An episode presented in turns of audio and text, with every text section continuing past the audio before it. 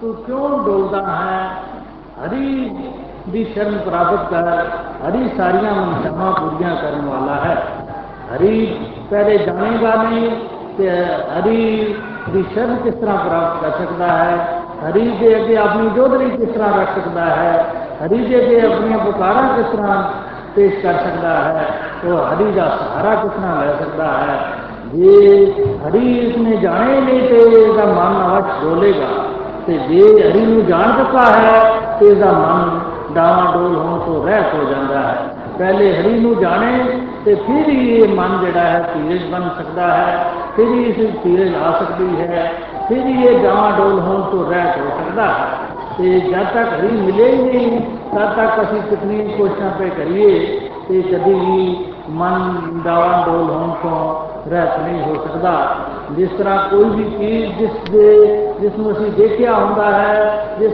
ਚੀਜ਼ ਨੂੰ ਅਸੀਂ ਪਾਇਆ ਹੁੰਦਾ ਹੈ, ਉਸੇ ਚੀਜ਼ ਦੇ ਅਸੀਂ ਸੁੱਖ ਭੋਗ ਸਕਦੇ ਹਾਂ ਔਰ ਉਸੇ ਚੀਜ਼ ਦਾ ਅਸੀਂ ਧਿਆਨ ਕਰ ਸਕਦੇ ਹਾਂ, ਉਸੇ ਚੀਜ਼ ਨਾਲ ਸਾਡਾ ਪਿਆਰ ਪੈ ਸਕਦਾ ਹੈ। ਜਿਸ ਚੀਜ਼ ਨੂੰ ਅਸੀਂ ਜਾਣਦੇ ਹੀ ਨਹੀਂ, ਦੇਖਿਆ ਹੀ ਨਹੀਂ, ਜਿਸ ਚੀਜ਼ ਨੂੰ ਅਪਣਾਇਆ ਹੀ ਨਹੀਂ, ਤੇ ਉਸ ਚੀਜ਼ ਦਾ ਅਸੀਂ ਖਿਆਲੀ ਕਦੀ ਸਿਰਫ ਧਿਆਨ ਹੀ ਕਰਦੇ ਰਹੀਏ। ਉਸ ਦੇ ਕੋਈ ਨਾ ਸਾਨੂੰ ਸੁੱਖ ਮਿਲਣਗੇ, ਨਾ ਧਿਆਨ ਜੁੜੇਗਾ, ਨਾ ਉਸ ਚੀਜ਼ ਦੇ ਨਾਲ ਸਾਡੀ ਪ੍ਰੀਤੀ ਪਏਗੀ।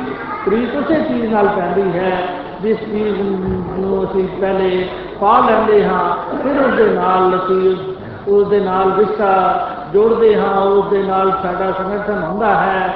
ਅਸੀਂ ਉਸ ਦੇ ਉਸ ਚੀਜ਼ ਦੇ ਨਾਲ ਪ੍ਰੀਤੀ ਪਾਣਾ ਸ਼ੁਰੂ ਕਰਦੇ ਹਾਂ, ਫਿਰ ਤੇ ਪ੍ਰੀਤੀ ਪੈ ਜਾਂਦੀ ਹੈ।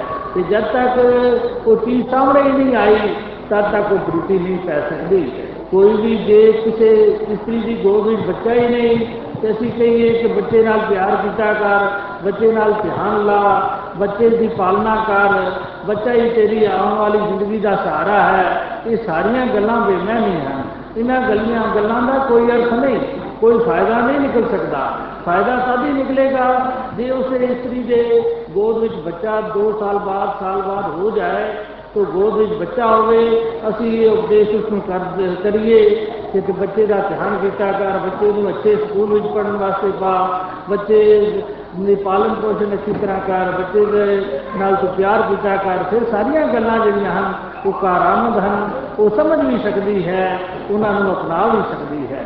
ਇਸੇ ਤਰ੍ਹਾਂ ਕਿਸੇ ਚੀਜ਼ ਦੀ ਜਦ ਤੱਕ ਹੋਂਦੀ ਨਹੀਂ, ਜਦ ਤੱਕ ਅਸੀਂ ਜਾਣਦੇ ਹੀ ਨਹੀਂ ਤਦ ਤੱਕ ਉਸ ਦੇ ਮੁਤਲਕ ਕਿਤਨੀਆਂ ਹੀ ਤਾਰੀਫਾਂ ਕੀਤੀਆਂ ਜਾਣ, ਉਹਨਾਂ ਤਾਰੀਫਾਂ ਦਾ ਕੋਈ ਅਰਥ ਨਹੀਂ ਹੋਇਆ ਕਰਦਾ। ਉਥੇ ਸਾਨੂੰ ਇਸ ਸ਼ਬਦ ਵਿੱਚ ਕਿਸੇ ਗੱਲ ਦੀ ਪ੍ਰੇਰਣਾ ਦਿੱਤੀ ਹੈ ਕਿ ਜੇ ਤੁਸੀਂ ਮਨ ਦੀ ਸ਼ਾਂਤੀ ਚਾਹੁੰਦੇ ਹੋ, ਮਨ ਦੀ ਭਟਕਣ ਦੂਰ ਕਰਨਾ ਚਾਹੁੰਦੇ ਹੋ, ਤੇ ਹਰੀ ਨੂੰ ਮਿਲੋ, ਤੇ ਹਰੀ ਮਨਸਾ ਪੂਰਨ ਹਾਰ ਹੈ, ਹਰੀ ਸਾਡੀਆਂ ਮਨਸ਼ਾਵਾਂ ਸਾਡੀਆਂ ਪੂਰੀਆਂ ਕਰ ਸਕਦਾ ਹੈ। ਜੇ ਹਰੀ ਨੂੰ ਜਾਣਿਆ ਨਹੀਂ, ਤਦ ਤੱਕ ਇਹ ਮਨਸ਼ਾਵਾਂ ਨਹੀਂ ਪੂਰੀਆਂ ਹੋ ਸਕਦੀਆਂ, ਤਦ ਤੱਕ ਅਸੀਂ ਡਾਵਾਂ ਡੋਲੀ ਰਵਾਂਗੇ।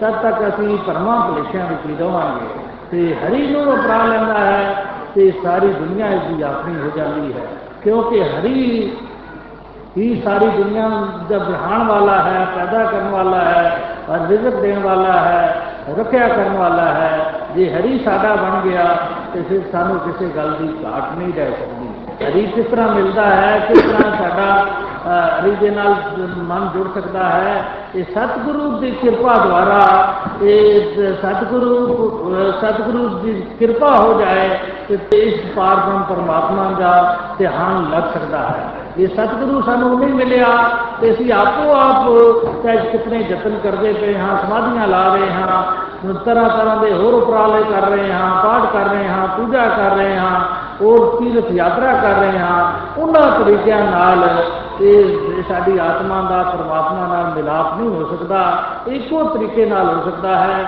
ਜੇ ਸਤਿਗੁਰੂ ਦਿਆਲ ਹੋ ਜਾਏ, ਸਤਿਗੁਰ ਦੀ ਕਿਰਪਾ ਸਾਡੇ ਤੇ ਹੋ ਜਾਏ, ਤੇ ਅਵਸ਼ ਸਾਡੀ ਆਤਮਾ ਪਰਮਾਤਮਾ ਨਾਲ ਜੁੜ ਸਕਦੀ ਹੈ, ਇਸ ਪਾਰ ਪਾਰਬ੍ਰਹਮ ਪਰਮਾਤਮਾ ਦਾ ਅਸੀਂ ਸੁੱਖ ਭੋਗ ਸਕਦੇ ਹਾਂ, ਅਸੀਂ ਇਸ ਨੂੰ ਪਾ ਕੇ ਭਟਕਣ ਤੋਂ ਰਹਿਤ ਹੋ ਸਕਦੇ ਹਾਂ।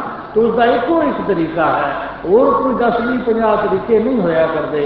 ਹਮੇਸ਼ਾ ਦੁਨਿਆਵੀ ਕੰਮਾਂ ਵਿੱਚ ਵੀ ਅਸੀਂ ਜੇ ਹੋਰ ਪੁੱਠੇ ਪੁੱਠੇ ਕੰਮ ਕਰਦੇ ਰਹੀਏ ਉਸ ਨਾਲ ਕੰਮ ਨਹੀਂ ਸਾਡਾ ਹੱਲ ਹੁੰਦਾ ਜੇ ਅਸੀਂ ਹਨੇਰਾ ਦੂਰ ਕਰਨਾ ਹੈ ਕਿਸੇ ਕਮਰੇ ਵਿੱਚ ਤੇ ਅਸੀਂ ਰੋਸ਼ਨੀ ਰੋਸ਼ਨੀ ਦਾ ਸਿਮਰਨ ਕਰਨ ਲੱਗ ਪਈਏ ਜਾਂ ਉਸ ਹਨੇਰੇ ਨੂੰ ਟੋਕਰੀਆਂ 'ਚ ਭਰ ਭਰ ਕੇ ਬਾਹਰ ਕੱਢ ਕੇ ਸੁੱਟਣਾ ਸ਼ੁਰੂ ਕਰ ਦਈਏ ਜਾਂ ਕੁਝ ਹੋਰ ਇਸ ਤਰ੍ਹਾਂ ਦਾ ਉਹ ਹਨੇਰੇ ਦੇ ਮੁਤਲਕ ਸਮਾਧੀਆਂ ਲਾਈਏ ਕਿ ਹਨੇਰਾ ਦੂਰ ਹੋ ਜਾਏ ਤੋ ਇਸ ਤਰੀਕੇ ਨਾਲ ਅੰਧੇਰਾ ਨਹੀਂ ਦੂਰ ਹੋ ਸਕਦਾ।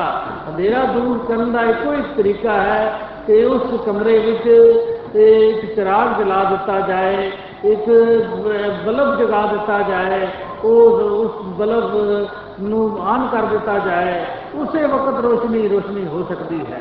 ਤੇ ਜੇ ਅਸੀਂ ਕਹੀਏ ਕਿ ਅਸੀਂ ਸਮਾਧੀ ਨਾਲ ਉਸ ਉਸ ਹਨੇਰੇ ਨੂੰ ਦੂਰ ਕਰਨਾ ਹੈ, ਜਾਂ ਉਸ ਸਿਮਰਨ ਨਾਲ ਦੂਰ ਕਰਨਾ ਹੈ, ਜਾਂ ਹੋਰ ਉਸ ਰੋਸ਼ਨੀ ਰੋਸ਼ਨੀ ਕਰਕੇ ਅਸੀਂ ਰੋਸ਼ਨੀ ਲਿਆਣੀ ਹੈ, ਇਸ ਤਰ੍ਹਾਂ ਰੋਸ਼ਨੀ ਨਹੀਂ ਆ ਸਕਦੀ।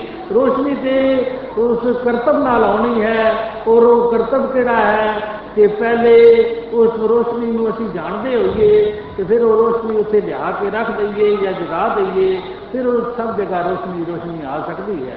ਤੇ ਇਹ ਕਰਤੇ ਦੀ ਵਿਦਿਆ ਹੁੰਦੀ ਹੈ ਕਿ ਇਹ ਨਹੀਂ ਕਿ ਅਸੀਂ ਸਿਰਫ ਧਿਆਨ, ਸਿਰਫ ਪੁਕਾਰਾਂਗੇ ਤੇ ਪਰਮਾਤਮਾ ਸਾਡੇ ਤੇ ਰੀਝ ਪਏਗਾ ਔਰ ਅਸੀਂ ਪਰਮਾਤਮਾ ਨੂੰ ਜਾਣ ਲਵਾਂਗੇ ਔਰ ਪਰਮਾਤਮਾ ਦੀ ਭਗਤੀ ਇਹ ਕੁਝ ਹੋ ਗਈ। ਇਸ ਤਰ੍ਹਾਂ ਭਗਤੀ ਨਹੀਂ ਕਿਤੇ ਵੀ ਮਹਾਂਪੁਰਸ਼ਾਂ ਨੇ ਦੱਸੀ। ਜਿਹੜੀਆਂ ਵੀ ਭਗਤੀਆਂ ਦੱਸੀਆਂ, ਉਹ ਹੀ ਗੁਰੂ ਦੀ ਕਿਰਪਾ ਦੁਆਰਾ ਹੀ ਪ੍ਰਾਪਤ ਹੁੰਦੀਆਂ ਹਨ।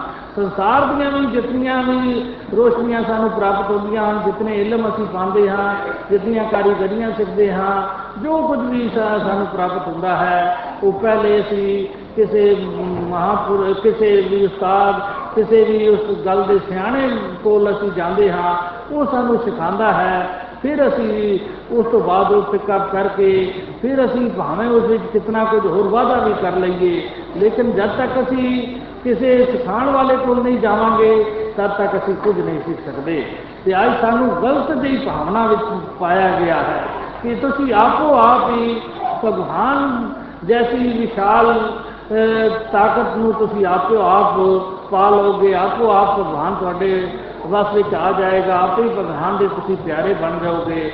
ਇਹ ਨਾਮੁਮਕਿਨ ਦੀ ਗੱਲ ਹੈ। ਕੋਈ ਸਾਡੇ ਪੀਰ ਪਗੰਬਰਾਂ ਨੇ ਕਿਧਰੇ ਨਹੀਂ ਲਿਖਿਆ ਜੇ, ਆਪੋ ਆਪ ਬਸ ਆ ਸਕਦਾ ਹੁੰਦਾ ਤੇ ਗੁਰਬਾਣੀ ਵਿੱਚ ਇਹ ਜ਼ਿਕਰ ਆਉਣਾ ਚਾਹੀਦਾ ਸੀ ਕਿ ਤੁਸੀਂ ਇਤਨੇ ਪਾਠ ਕੀਤਾ ਕਰੋ, ਇਤਨੇ ਨਿਤਰੇਮ ਕੀਤਾ ਕਰੋ, ਜਾਂ ਤੁਸੀਂ ਇਤਨੀਆਂ ਸਮਾਧੀਆਂ ਲਾਇਆ ਕਰੋ।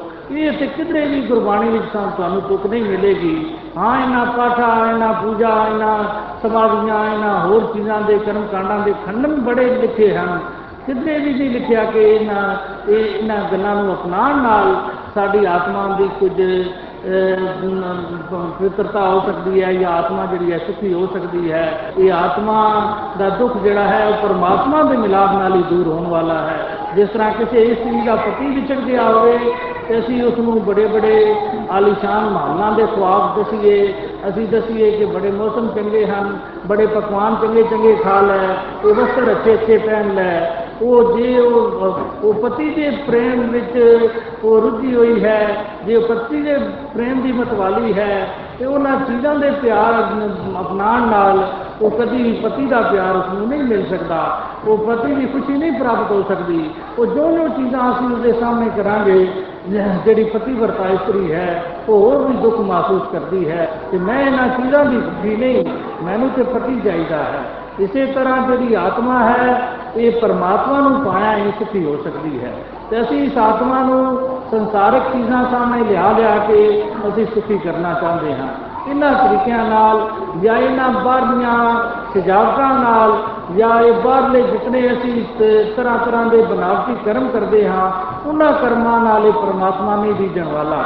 ਇਹ ਰੀਝਦਾ ਹੈ ਤੇ ਜਿਹੜਾ ਇਸ ਨੂੰ ਜਾਣ ਲੈਂਦਾ ਹੈ ਇਸ ਦਾ ਭਗਤ ਬਣ ਜਾਂਦਾ ਹੈ, ਉਸ ਤੇ ਅਵਸ਼ ਰੀਝ ਜਾਂਦਾ ਹੈ।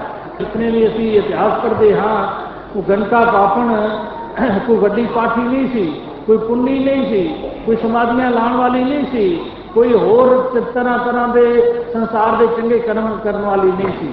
ਗੁਰੂ ਦੀ ਸ਼ਰਨ ਪ੍ਰਾਪਤ ਹੋਈ, ਉਸੇ ਵਕਤ ਪਾਕ ਪਵਿੱਤਰ ਹੋ ਗਈ ਕੋਡਾ ਰਾਖਿਤ ਭੂਮੀਆਂ ਚੋਰ, ਹੋਰ ਇਸੇ ਤਰ੍ਹਾਂ ਅਨੇਕਾਂ ਬਾਲਮੀਕ ਬਟਵਾਰਾ ਉਸਕੇ ਜਿਹੜੇ ਉਹਨਾਂ ਦੇ ਕਰਮ ਪੁਰਾਤਨ ਦੇਖੇ ਜਾਣ ਤੇ ਉਹ ਡਾਕੂ ਸਨ ਚੋਰ ਸਨ, ਹੋਰ ਤਰ੍ਹਾਂ ਤਰ੍ਹਾਂ ਦੇ ਐਬ ਕਰਨ ਵਾਲੇ ਸਨ। ਲੇਕਿਨ ਜਿਸ ਵਕਤ ਸਤਿਗੁਰੂ ਮਿਲਿਆ, ਸਤਿਗੁਰੂ ਤੋਂ ਗਿਆਨ ਪ੍ਰਾਪਤ ਹੋਇਆ, ਉਹਨਾਂ ਦੀ ਜ਼ਿੰਦਗੀਆਂ ਹੀ ਬਦਲ ਗਈਆਂ, ਉਹਨਾਂ ਦੇ ਬਿਲਕੁਲ ਹੀ ਉਹ ਭਗਤ ਬਣ ਗਏ, ਦੁਨੀਆ ਦਾ ਉਧਾਰ ਕਰਨ ਵਾਲੇ ਬਣ ਗਏ। ਉਹ ਇਸੇ ਤਰ੍ਹਾਂ ਹੀ ਆ ਜਾਂਦੀ ਹੈ, ਜਿਸ ਤਰ੍ਹਾਂ ਕੋਈ ਗੰਦਾ ਜਲ ਹੋਵੇ, ਗੰਦੇ ਜਲ ਦਾ ਲੋਟਾ ਹੋਵੇ, ਅਸੀਂ ਗੰਗਾ ਵਿੱਚ ਜਾ ਕੇ ਉਲਟ ਦਈਏ, ਨੀਵਾ ਕਰਕੇ ਉਸ ਵਿੱਚ ਪਾ ਦਈਏ ਉਸੇ ਵਕਤ ਉਹ ਪਾਕ ਪਵਿੱਤਰ ਹੋ ਜਾਂਦਾ ਹੈ। ਉਹ ਪਾਕ ਪਵਿੱਤਰ ਕਰਨ ਵਾਸਤੇ ਉਹ ਹੋਰ ਕੋਈ ਉਪਰਾਲੇ ਦੀ ਜ਼ਰੂਰਤ ਨਹੀਂ ਹੁੰਦੀ। ਅਸੀਂ ਉਸੇ ਲੋਟੇ ਨੂੰ ਉਹ ਬਾਹਰ ਰੱਖ ਕੇ ਅਸੀਂ ਪਾਕ ਪਵਿੱਤਰ ਕਰਨਾ ਚਾਹੀਏ। ਮੰਤਰਾਂ ਨਾਲ ਜਾਂ ਹੋਰ ਜੰਤਰਾਂ ਨਾਲ ਜਾਂ ਹੋਰ ਕਿਸੇ ਤਰੀਕੇ ਨਾਲ ਸੁਗੰਧੀਆਂ ਨਾਲ ਉਹ ਪਾਕ ਪਵਿੱਤਰ ਨਹੀਂ ਹੋ ਸਕਦਾ। ਉਹ ਪਾਕ ਪਵਿੱਤਰ ਤਦ ਹੀ ਹੋ ਸਕਦਾ ਹੈ ਕਿ ਆਪਣੇ ਅਸਲੇ ਨਾਲ ਮਿਲੇ ਤੇ। ਜਿਸ ਵੇਲੇ ਉਹ ਅਸਲੇ ਨਾਲ ਮਿਲਦਾ ਹੈ, ਆਪਣੇ ਅਸਲੇ ਸਰੂਪ ਨਾਲ, ਤੇ ਉਸੇ ਵਕਤ ਉਹ ਪਾਕ ਪਵਿੱਤਰ ਹੋ ਜਾਂਦਾ ਹੈ। ਉਸ ਦੀ ਗੰਦਗੀ ਪਤਾ ਨਹੀਂ ਕਿੱਥੇ ਚਲੀ ਜਾਂਦੀ ਹੈ। ਉਹ ਉਸੇ ਵਕਤ ਅਸੀਂ ਉਸ ਪਾਣੀ ਨੂੰ ਪਾਕ ਔਰ ਪਵਿੱਤਰ ਸਮਝ ਕੇ ਪੀਣ ਵੀ ਲੱਗ ਪੈਂਦੇ ਹਾਂ, ਇਸ਼ਨਾਨ ਵੀ ਕਰਨ ਲੱਗ ਪੈਂਦੇ ਹਾਂ। ਇਸੇ ਤਰ੍ਹਾਂ ਇਹ ਆਤਮਾ ਜਦ ਤੱਕ ਇਹ ਵਿਛੜੀ ਹੋਈ ਹੈ ਆਪਣੇ ਪਰਮਾਤਮਾ ਤੋਂ, ਤਦ ਤੱਕ ਇਹ ਮਲੀਨ ਹੀ ਮਲੀਨ ਹੈ। ਤਦ ਤੱਕ ਇਸ ਵਿੱਚ ਐਬ ਹੀ ਹੈ ਗਮ ਤਦ ਤੱਕ ਇਸ ਵਿੱਚ ਕੋਈ ਸੋਝੀ ਨਹੀਂ, ਇਸ ਵਿੱਚ ਅੰਧਕਾਰ ਹੀ ਅੰਧਕਾਰ ਹੈ। ਜਿਸ ਵੇਲੇ ਆਤਮਾ ਪਰਮਾਤਮਾ ਨਾਲ ਜੁੜ ਜਾਂਦੀ ਹੈ ਤੇ ਇਸ ਦੇ ਸਾਰੇ ਵਿਖਮ ਕਿਲ ਜਿਹੜੇ ਹਨ, ਉਹ ਖਤਮ ਹੋ ਜਾਂਦੇ ਹਨ। ਜਿਨ੍ਹਾਂ ਦੀ ਆਤਮਾ ਵਿੱਚ, ਜਿਨ੍ਹਾਂ ਦੇ ਦਿਮਾਗ ਵਿੱਚ ਇਸ ਦੀ ਲਖਤਾ ਹੋ ਗਈ, ਇਹ ਲਿਖਿਆ ਗਿਆ ਜਿਨ੍ਹਾਂ ਦੇ ਦਿਮਾਗ ਵਿੱਚ ਇਹ ਪੂਰਬ ਪਹਿਲੇ ਕੌਣ ਸੀ ਤੇ ਉਹਨਾਂ ਨੂੰ ਹੀ ਇਸ ਕਰਤਾਰ ਦਾ ਰੰਗ ਚਿੜਦਾ ਹੈ। ਤੇ ਜਿਨ੍ਹਾਂ ਨੂੰ ਇਸ ਗੱਲ ਦੀ ਸੋਝੀ ਨਹੀਂ, ਤਾਂ ਉਹ ਕਦੀ ਵੀ ਇਸ ਕਰਤਾਰ ਦਾ ਰੰਗ ਜਿਹੜਾ ਹੈ, ਉਹਨਾਂ ਦੇ ਦਿਮਾਗ ਵਿੱਚ ਕਦੀ ਨਹੀਂ ਆ ਸਕਦਾ, ਨਾ ਇਸ ਰੰਗ ਨੂੰ ਮਾਣ ਸਕਦੇ ਹਨ। ਇਹ ਸਭ ਤੋਂ ਪਹਿਲੇ ਵਾਲੀ ਅਵਸਥਾ ਜਿਨ੍ਹਾਂ ਨੂੰ ਫਿਰ ਪ੍ਰਾਪਤ ਹੋ ਜਾਂਦੀ ਹੈ, ਜਿੱਥੋਂ ਇਹ ਆਤਮਾ ਵਿਛੜ ਕੇ ਆਈ ਔਰ ਜਿੱਥੇ ਆਣ ਕੇ ਮਿਲ ਗਈ ਤੋ ਫਿਰ ਇਸ ਦਾ ਇਸ ਦਾ ਜਿਤਨਾ ਪਹਿਲਾ ਜਿਹੜਾ ਕਰਮ ਕੀਤੇ ਹੋਏ ਉਹ ਸਾਰੇ ਦਗਦ ਹੋ ਗਏ, ਖਤਮ ਹੋ ਗਏ, ਫਿਰ ਉਸੇ ਸਰੂਪ ਵਿੱਚ ਆ ਗਈ। ਤੋ ਉਹ ਹੀ ਸਹੀ ਮੈਨਿਆਂ ਵਿੱਚ ਇਹ ਆਨੰਦ ਔਰ ਸੁਖ ਪਾਉਂਦੇ ਹਨ, ਜੋ ਆਪਣੇ ਅਸਲੇ ਰੂਪ ਦੀ ਪਹਿਚਾਨ ਕਰ ਲੈਂਦੇ ਹਨ। ਆਤਮਾ ਵੀ ਸਾਡੀ ਨਿਰਾਕਾਰ ਹੈ, ਇਹ ਪਰਮਾਤਮਾ ਵੀ ਨਿਰਾਕਾਰ ਹੈ। ਇਹ ਆਤਮਾ ਦਾ ਟਿਕਾਣਾ ਇਹ ਨਿਰਾਕਾਰ ਹੀ ਬਣ ਸਕਦਾ ਹੈ। ਆਤਮਾ ਦਾ ਟਿਕਾਣਾ ਹੋਰ ਸੰਸਾਰ, ਸਰੀਰ ਜਾਂ ਮਕਾਨ ਜਾਂ ਦੁਨਿਆਵੀ ਚੀਜ਼ਾਂ ਜਿਹੜੀਆਂ ਹਨ, ਇਹ ਆਤਮਾ ਦਾ ਟਿਕਾਣਾ ਨਹੀਂ ਬਣ ਸਕਦਾ। ਨਾ ਆਤਮਾ ਇਹਨਾਂ ਵਿੱਚ ਲੀਨ ਹੋ ਸਕਦੀ ਹੈ।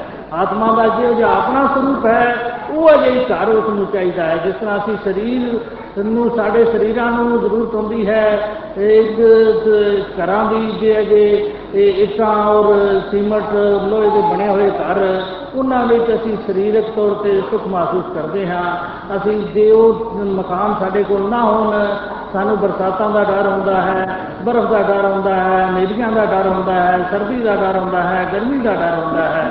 ਅਸੀਂ ਜ਼ਰੂਰ ਉਹਨਾਂ ਸਰਦੀ, ਗਰਮੀ ਔਰ ਸੰਸਾਰ ਦੇ ਤੂਫਾਨਾਂ ਤੋਂ ਬਚਣ ਵਾਸਤੇ ਅਸੀਂ ਘਰ ਬਣਾਉਂਦੇ ਹਾਂ, ਮਕਾਨ ਬਣਾਉਂਦੇ ਹਾਂ। ਉਸ ਵਿੱਚ ਰਹਿ ਕੇ ਹੀ ਅਸੀਂ ਸੁਖ ਮਹਿਸੂਸ ਕਰਦੇ ਹਾਂ। ਇਸੇ ਤਰ੍ਹਾਂ ਜਿੱਥੋਂ ਤੱਕ ਸਰੀਰ ਦਾ ਤਲਕ ਹੈ, ਉਹ ਘਰ ਉਸ ਨੂੰ ਜ਼ਰੂਰ ਸੁਖੀ ਕਰ ਦਿੰਦਾ ਹੈ। ਤੇ ਜੇ ਆਤਮਾ ਨੂੰ ਅਸੀਂ ਸੁਖੀ ਕਰਨਾ ਚਾਹੀਏ, ਤੇ ਆਤਮਾ ਤੇ, ਆਤਮਾ ਦਾ ਕੋਈ ਰੰਗ ਰੂਪ ਨਹੀਂ, ਕੋਈ ਚੱਕਰ ਚੇਨ ਨਹੀਂ ਇਸ ਨੂੰ ਉਹ ਘਰ ਜਿਹੜਾ ਹੈ, ਉਹ ਸ਼ੈਲਟਰ ਨਹੀਂ ਦੇ ਸਕਦਾ। ਉਹ ਕੋਈ ਉਸ ਦੇ ਉਹ ਘਰ ਉਸ ਨੂੰ ਕੋਈ ਐਸਾ ਸਹਾਰਾ ਨਹੀਂ ਦੇ ਸਕਦਾ। ਇਸ ਆਤਮਾ ਨੂੰ ਇਹ ਜਿਹੜਾ ਅਸੀਂ ਸੰਸਾਰਕ ਕਰ ਲਿਆ ਹੈ, ਜਾਂ ਸੰਸਾਰਕ ਮਾਇਆ ਸਮਝੀ ਹੈ, ਜਾਂ ਸੰਸਾਰਕ ਜੋ ਵੀ ਜਿਸਮਾਨ ਚੀਜ਼ਾਂ ਹਨ, ਉਹਨਾਂ ਇਸ ਆਤਮਾ ਨੂੰ ਤੇ ਕੇਵਲ ਇਹ ਨਿਰਾਕਾਰ ਰੂਪੀ ਐਸਾ ਘਰ ਹੀ ਸ਼ਾਂਤੀ ਦੇ ਸਕਦਾ ਹੈ, ਸੁਖ ਦੇ ਸਕਦਾ ਹੈ ਪੀਸ ਆਫ ਮਾਈਂਡ ਦੇ ਸਕਦਾ ਹੈ। ਤੇ ਜੇ ਆਤਮਾ ਪਰਮਾਤਮਾ ਨੂੰ ਜਾਣਦੀ ਹੋਏਗੀ ਤੇ ਅਵਸ਼ ਇਸ ਨੂੰ ਐਸਾ ਸੁਖ ਪ੍ਰਾਪਤ ਹੋਏਗਾ। ਤੇ ਜੇ ਇਸ ਨਿਰਾਕਾਰ ਨੂੰ ਜਾਣਿਆ ਹੀ ਨਹੀਂ, ਤੇ ਆਤਮਾ ਭਟਕਦੀ ਰਹੇਗੀ, ਫਿਰ ਆਵਾਗਮਨ ਦੇ ਚੱਕਰ ਵਿੱਚ ਹੀ ਪਈ ਰਹੇਗੀ।